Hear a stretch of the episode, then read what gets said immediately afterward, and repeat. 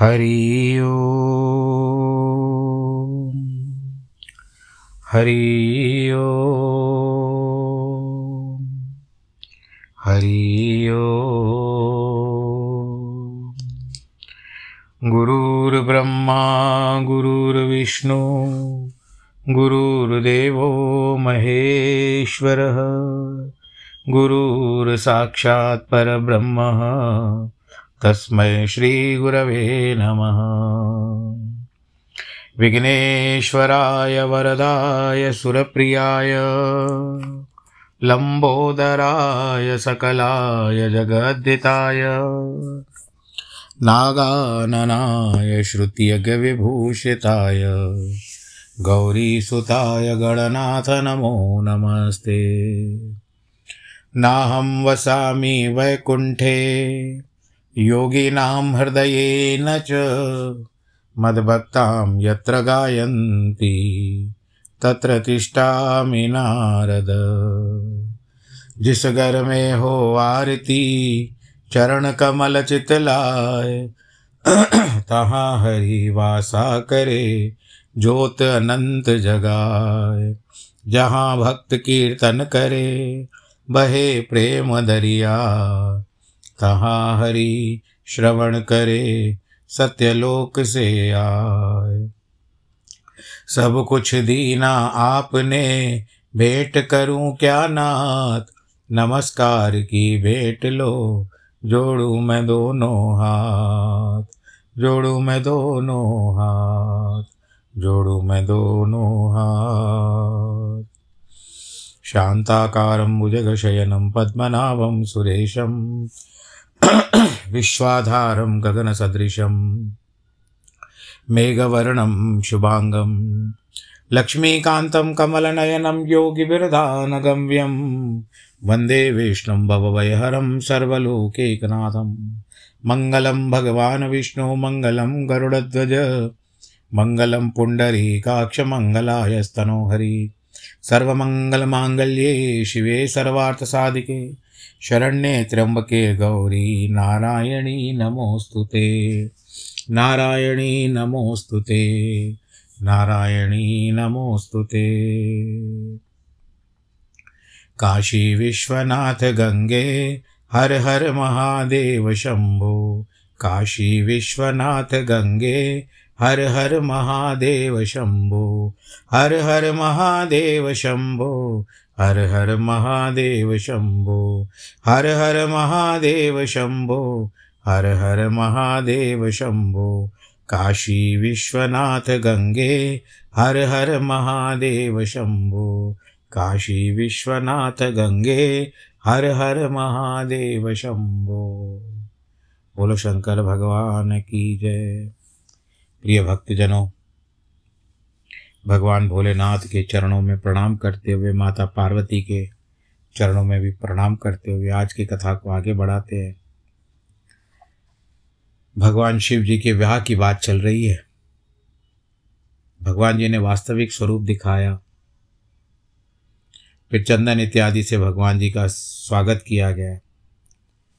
भगवान शिव प्रसन्न चित्त कर अपने गणों के साथ मिलकर के देवताओं और अन्य लोगों के साथ कौतूहल पूर्वक गिरिराज हिमवान के धाम में गए। देखिए, है तो प्रभु की लीला। परंतु भगवान जी उस समय ऐसे दर्शा रहे थे कि कौतूहल कितना सुंदर है, क्या है। हमको भी अंदर कौतूहलता आती है ना कभी कभी सुंदरता देखते हैं तो। और क्या क्या बना हुआ होगा।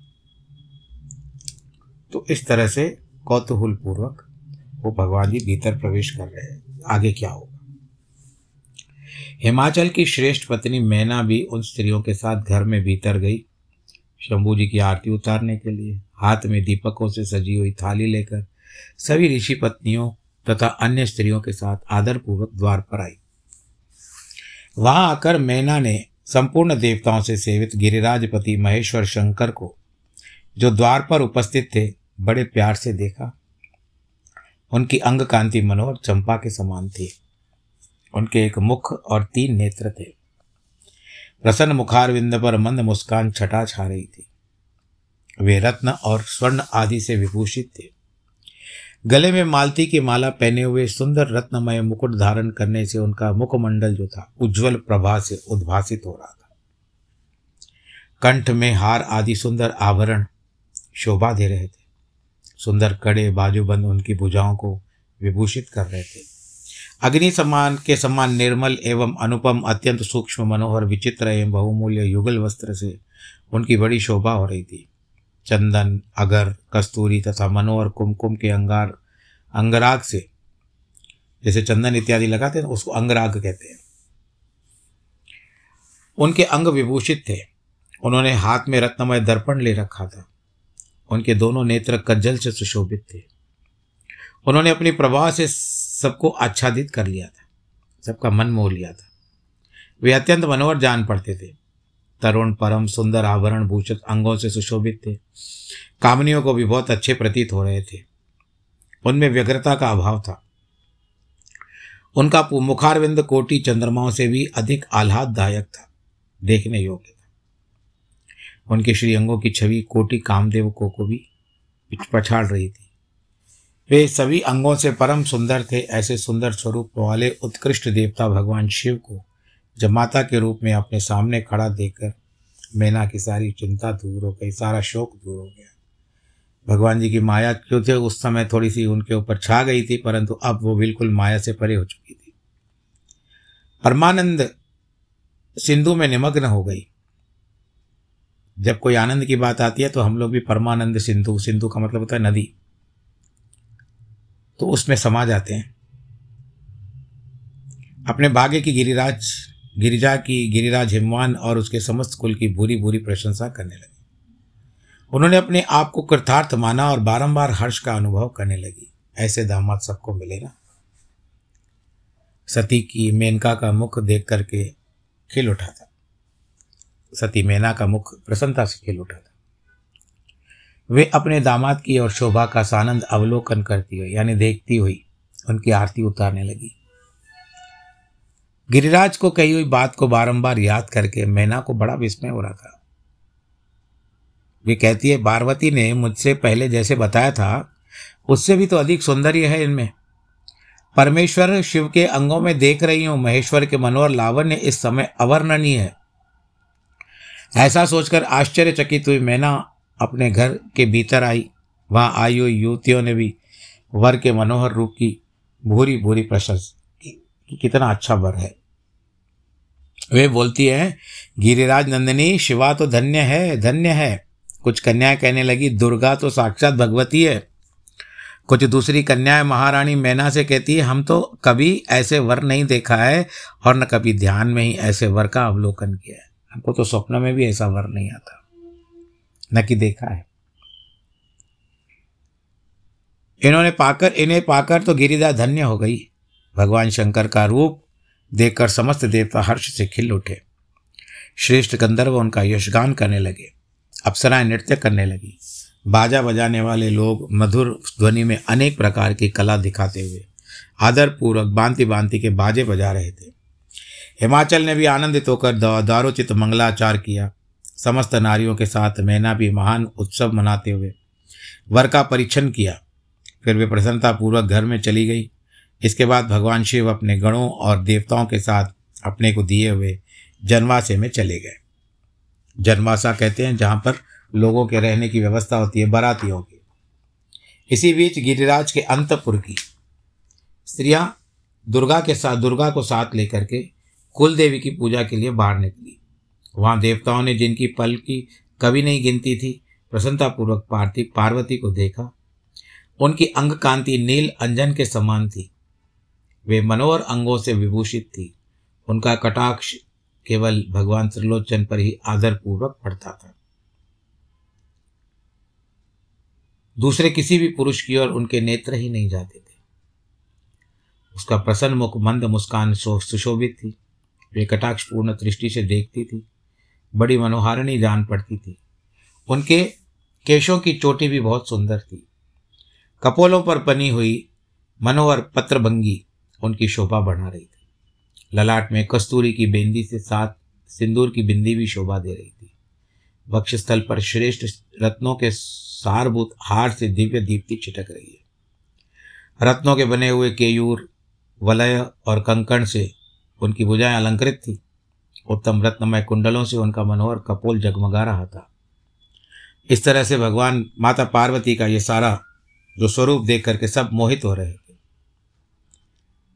इधर कालीपुरी से बाहर आकर से जाकर अंबिका देवी की पूजा करने के पश्चात ब्राह्मण पत्नियों के साथ पुनः अपने पिता के रमणीय भवन में लौट आई। भगवान शंकर भी मुझ ब्रह्मा, विष्णु और देवताओं के साथ हिमाचल के साथ बताए हुए नियत स्थान पर प्रसन्नतापूर्वक गए। वहाँ गिरिराज के द्वारा नाना प्रकार की सुंदर समृद्धि से सम्मानित वे सब लोग सुखपूर्वक ठहर गए। ये आपका स्थान है, ये आपका स्थान है, ये आपका स्थान है। जिस तरह से बरातियों को ठहराया जाता है। उस समय तो धर्मशालाएँ होती थी, जनवासे होते थे। आजकल तो होटलों की बात है। फलाने को ये कमरा दे दो, फलाने को ये कमरा दे दो। अरे, इसको अच्छा कमरा देना क्योंकि ये विशिष्ट व्यक्ति है।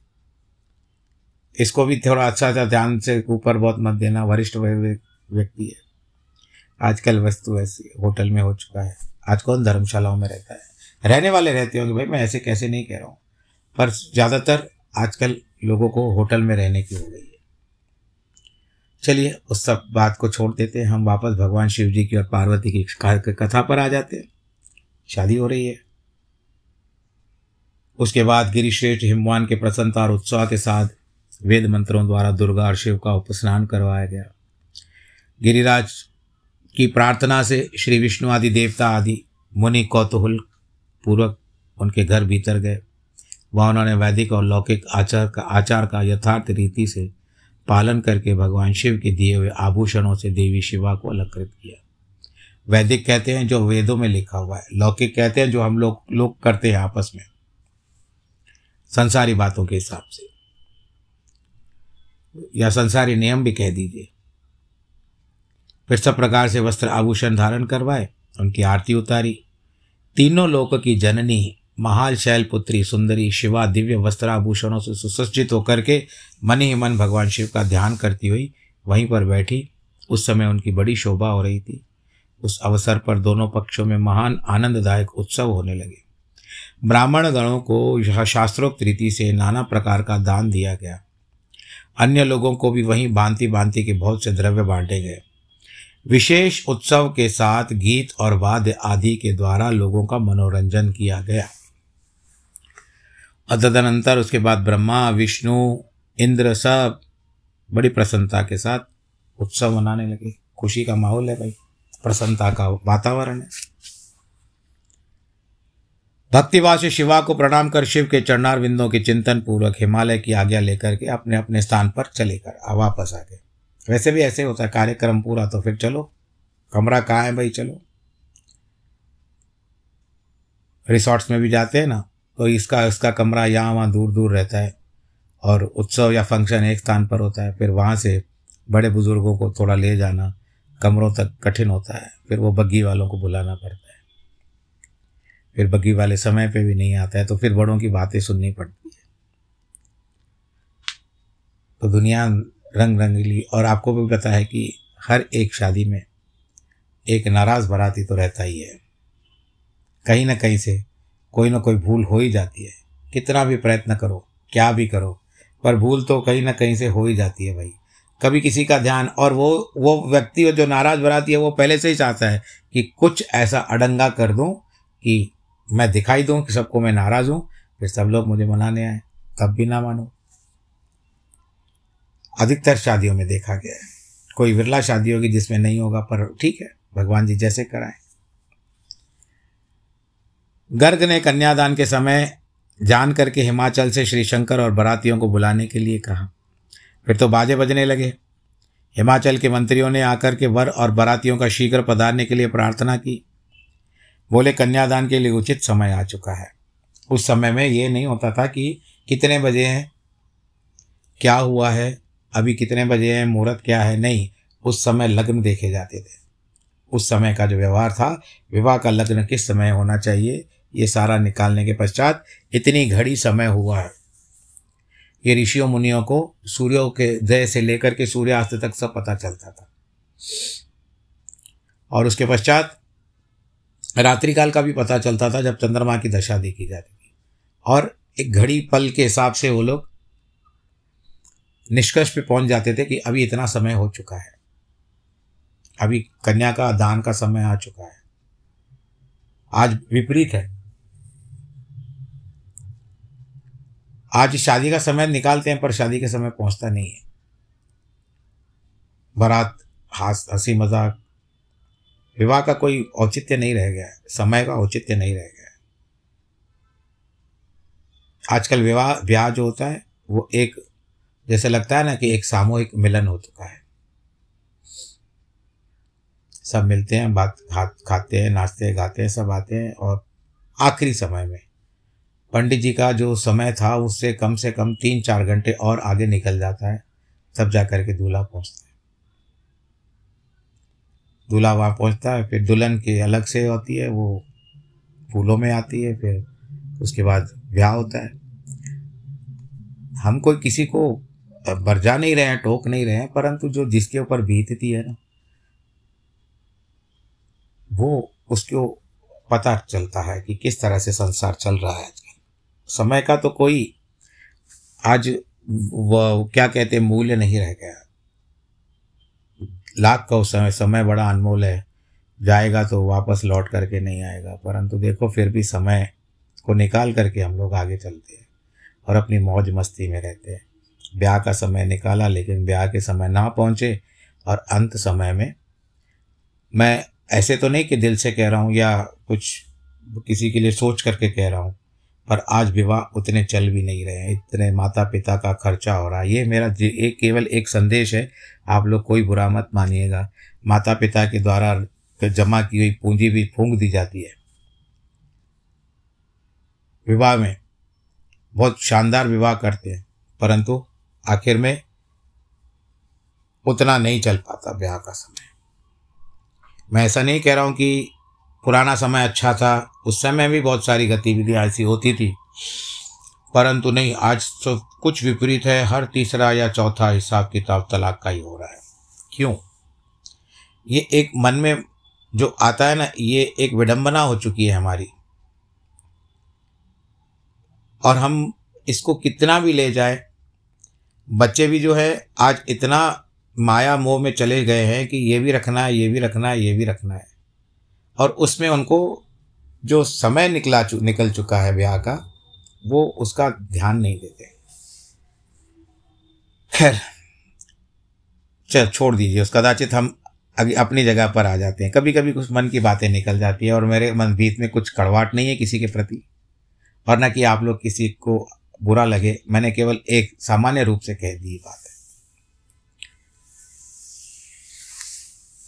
तो अब यहाँ पर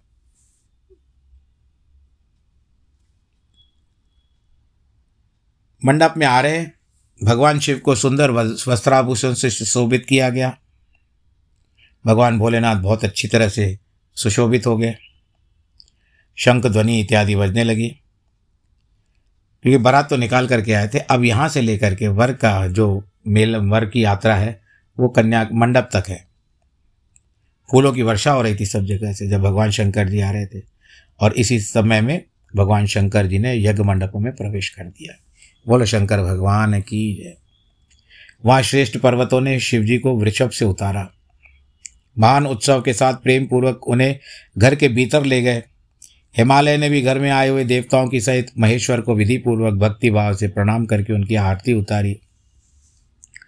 फिर महान उत्सव पूर्वक अपने भाग्य की सराहना करते हैं उन्होंने अन्य समस्त देवताओं और मुनियों को प्रणाम करके उन सबका समा समाधर किया। विष्णु सहित महेश्वर को तथा मुख्य मुख्य देवताओं को पाद अर्घ देकर के हिमालय उनके अपने भवन के भीतर ले गए। और अग्नि में रत्नमय सिंहासन के साथ मुझको, विष्णु को, शंकर जी को तथा अन्य विशिष्ट व्यक्तियों को बिठाया। उस समय मैना ने सखियों, ब्राह्मण पत्नियों तथा अन्य पुरंदरियों के साथ जाकर के सानंद आरती उतारी। कर्मकांड के ज्ञाता पुरोहित महात्मा शंकर के लिए मधुपर्क पूजन आदि जो जो आवश्यक कृत्य थे, उन सबको सहज संपन्न किया। फिर वे कहने से पुरोहित ने प्रस्ताव के अनुरूप उत्तम मंगलमय कार्य को आरंभ किया। इसके बाद हिमालय ने अंतर्वेदीय में जाकर समस्त आभूषणों से विभूषित उनकी कृषांगी कन्या दुबली पतली वेदी के साथ विराजमान थी। वहाँ मेरे और विष्णु के साथ महादेव जी को ले गए। बृहस्पति आदि विद्वान बड़े बड़े उत्साह संपन्न होकर कन्यादानोचित लग्न की प्रतीक्षा करने लगे। गर्ग ने पुण्यावाचन करते हुए पार्वती की अंजलि में चावल भरे और शिव जी के ऊपर अक्षत छोड़ा। परम उदार सुखमुखी पार्वती दही, अक्षत कुश और जल से वहाँ रुद्र का पूजन किया गया। उनके लिए शिव ने बड़ी भारी तपस्या की। उन भगवान शिव को बड़ी प्रसन्न प्रेम से देखती हुई वो बहुत शोभा पा रही थी। फिर मेरे और गर्गादि मुनियों के कहने से शंभु ने लोकाचार वश शिव का पूजन किया। इस प्रकार परस्पर पूजन करते हुए वे दोनों जगन्मय पार्वती परमेश्वर वहाँ सुशोभित हो रहे थे। त्रिभुवन की शोभा से संपन्न हो रहे थे। और देखते देखते दोनों दंपति की लक्ष्मी आदि देवियों ने विशेष प्रकार से आरती उतारी। क्योंकि उस समय माता लक्ष्मी प्रतिनिधित्व कर रही थी भगवान भोलेनाथ जी का। ब्रह्मा जी कहते हैं, नारद उस समय वहाँ पर गर्गाचार्य से प्रेरित होकर मैना सहित विमान ने कन्यादान का कार्य आरंभ किया। उस समय वस्त्र आभूषणों से विभूषित महाभागा मैना का, सोने का कलश लिए पति हिमवान दाहिने हाथ में बैठी, दाहिने तरफ़। तत्पश्चात पुरोहित हर्ष से भरे हुए शैलराज ने पूजा आरंभ करवाई। गर्ग मुनि ने पूजा आरंभ की। गर्ग क्यों? क्योंकि गर्ग मुनि उनके कुल गुरु हैं। इसके बाद हिमाचल ने ब्राह्मणों से कहा, आप लोग तिथि आदि के कीर्तन पूर्वक कन्यादान के संकल्प का वाक्य प्रयोग बोले। उसके लिए अवसर आ गया है। वे सब द्विश्रेष्ठ काल के ज्ञाता था, ज्ञाता थे। तथास्तु कहकर के सभी प्रसन्नता के साथ तिथि आदि कीर्तन करने लगे। इसको संकल्प कहते हैं। उसके बाद सुंदर लीला करने वाले परमेश्वर ने मन मन प्रेरित होकर हिमाचल से प्रसन्नतापूर्वक कहा शंभो, अपने गोत्र का परिचय दे। भगवान भोलेनाथ को कहते हैं, प्रवर, कुल, नाम, वेद, शाखा आदि का प्रतिपादन करें। इसको शाखोचार कहते हैं। विवाह के समय में किया जाता है। शाखोचार क्या होता है कि परों, बड़ों के नाम लिए जाते हैं, एक पाँच छः पीढ़ी का नाम लिया जाता है, उसके अनुसार होता है, गोत्र होता है। कुल होता है, आज लोग जैसे सरनेम करते हैं ना, वैसे। हिमालय की बात सुनकर भगवान शंकर सुमुख होकर विमुख हो गए। अशोचनीय होकर भी, तत्काल शोचनीय अवस्था में पड़ गए। उस समय श्रेष्ठ देवताओं, मुनियों और गंधर्वों, यक्षरों से देख सिद्धों ने देखा भगवान शिव के मुख से कोई उत्तर नहीं निकल रहा है। नारद यह देख करके सब हंसने लगे तो महेश्वर भी मन ही मन गिरिराज से बोलते हैं महेश्वर का मनी मन स्मरण करके गिरिराज यूँ बोले, पर्वतराज, नारद ने कहा, पर्वतराज, तुम मूर्ता से वशीभूत होकर कुछ भी नहीं जानते। महेश्वर से क्या कहना चाहिए, क्या नहीं, इसका बात का तुम्हें पता नहीं है। वास्तव में तुम अंतर्मुख नहीं हो, भरमुख हो बाहर का ध्यान ज़्यादा करते हो। तुमने इस समय साक्षात हर से उनका गोत्र पूछा है। उसे बताने के लिए उन्हें प्रेरित किया है। तुम्हारी यह बात अत्यंत उपहासजनक है। पर्वतराज इनके गोत्र, कुल, नाम को तो विष्णु और ब्रह्मा भी नहीं जानते। फिर दूसरों की क्या चर्चा कर सकते? जिनके एक दिन में करोड़ों ब्रह्माओं का लय होता है, उन्हीं भगवान शंकर को तुम आज काली के तपोबल से प्रत्यक्ष देख भी चुके हो। इनका कोई रूप नहीं है। ये प्रकृति से परे निर्गुण स्वरूप है। मायाधीश है, गोत्र, कुल, नाम से। ये तो स्वतंत्र परमेश्वर है। किस कुल में है? किस गोत्र में? छोड़ दीजिए इसको। भक्तों की इच्छा से निर्गुण सगुण हो जाते हैं, निराकार होते हुए सुंदर शरीर धारण कर लेते हैं। ये अनामा होकर भी बहुत से नामों वाले हो जाते हैं। गोत्रहीन होकर भी सबसे ऊँचे गोत्र वाले हैं। कुलहीन होकर भी कुलीन है। पार्वती की तपस्या से आज ये तुम्हारे जमाता बन गए हैं। इन्होंने गृहस्थ जीवन में प्रवेश करने की इच्छा की। इसमें संशय नहीं है, गिरिश्रेष्ठ, इन लीला विहारी परमेश्वर ने चराचर जगत को मोह में डाल रखा है। ब्रह्मा जी कहते हैं, ऐसा सुनकर शिव की इच्छा से कार्य करने वाले तुझे ज्ञानी देव ऋषि शैलराज को अपनी वाणी से हर्ष प्रदान करते हुए इसका उत्तर दिया। नारद जी कहते हैं, शिवा को जन्म देने वाले तात महाशैल, मेरी बात सुनो। उसे सुनकर अपनी पुत्री शंकर के हाथ में दे दो। लीला पूर्वक रूप धारण करने वाले सगुण महेश्वर का गोत्र और कुल केवल नाद ही है। ओ इस बात को अच्छी तरह समझ लो। शिव नादमय है और नाद शिवमय है। यह सर्वथा सच्ची बात है, नाद और शिव इन दोनों में कोई अंतर नहीं है। शैलेंद्र, सृष्टि के समय सबसे पहले लीला के लिए सगुण रूप धारण करने वाले शिव का नाद ही प्रकट हुआ है। अतः सबसे उत्कृष्ट है। हिमालय इसीलिए मन ही मन सर्वेश्वर शंकर के प्रेरित होकर आज अभी वीणा बजाना आरंभ कर दिया था। ब्रह्मा जी कहते हैं, तुम्हारी ये बात सुनकर गिरिराज हिमालय को संतोष प्राप्त हुआ। उनके मन का सारा विस्मय जाता रहा।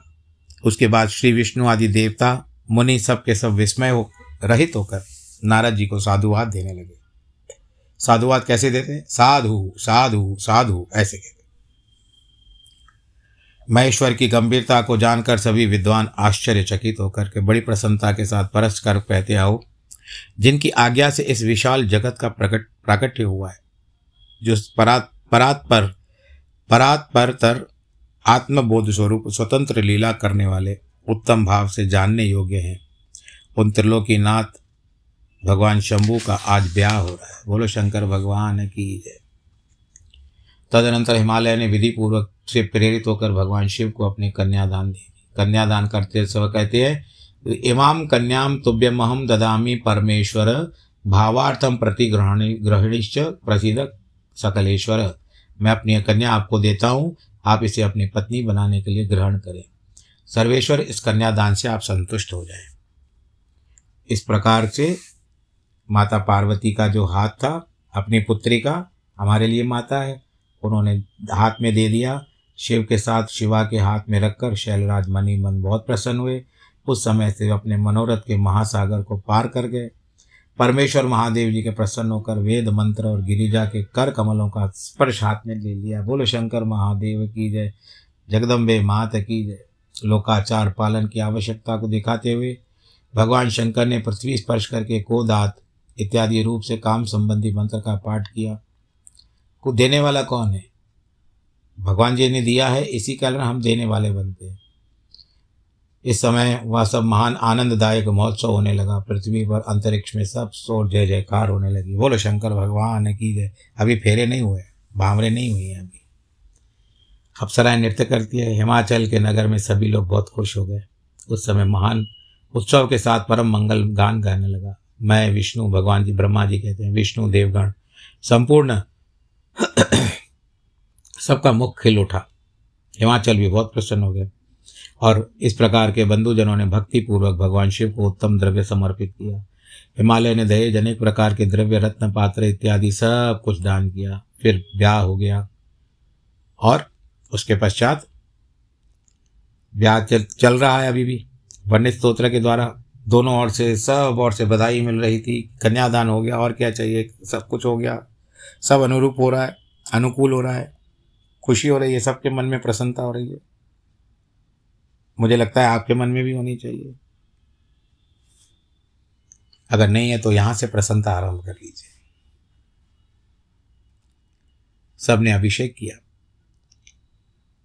महादेव जी का नाम लेकर अभिषेक विधि पूरी की। उस समय वहाँ पर बड़ा आनंददायक महोत्सव होने लगा। बोलो, शंकर भगवान की जय। ऐसे उत्सव, ऐसे माहौल सब जगह होने चाहिए। आनंद होना चाहिए। ईश्वर सबके ऊपर अच्छा ईश्वर सबको अच्छा रखे, सबके ऊपर अपना वरद हाथ हस्त रखे। केवल यही इच्छा होती है हमारी कि वर और वधु खुश रहें। आनंददायक रहें, संसार के संसार के तो बंधन आते ही हैं। ग्रस्त जीवन में वो उनको अच्छी तरह से, सुलभता से पार कर जाए। तो आज के कथा के प्रसंग को हम रोकते हैं। यहाँ पर फिर शुक्र मंगलवार के दिन कथा होगी। आज तेईस तारीख दिसंबर है। जिनके जन्मदिन और विवाह वर्षगांठ है, उनको बहुत बहुत बधाई। ईश्वर आप सबको सुखी रखे, आयुष्मान रखे, दीर्घायु रखे। और हाँ बस अब अंत समय में मेरे भागवत का कार्यक्रम है, उनतीस तारीख, जनवरी 2023 पर यहाँ पर अभी कोविड का अभी डर सता रहा है, पर भगवान करेंगे जो सब अच्छा ही करेंगे। आप लोग अपना ध्यान रखिएगा। ईश्वर आप सबको सुरक्षित रखे। जो हैदराबाद के लोग हैं, उनसे मैं आज आज ही अब से यहाँ रोज प्रतिदिन प्रयत्न करूँगा, आप सबको आमंत्रित करूँ आने के लिए। और आप सब लोग परिवार सहित वहाँ पर आइएगा, हमारी वहाँ पर भेंट होगी। आप वहाँ पर मुझे अपना परिचय दे सकते हैं, जो हैदराबाद के लोग यहाँ पर स्पॉटिफाई पे कथा सुनते हैं, या किसी भी पॉडकास्ट से द्वारा सुनते हैं। वो लोग आज करके परिचय देंगे वहाँ पर, मेल जोल होगा, बाकी सबका अच्छा हो जाएगा। नमो नारायण।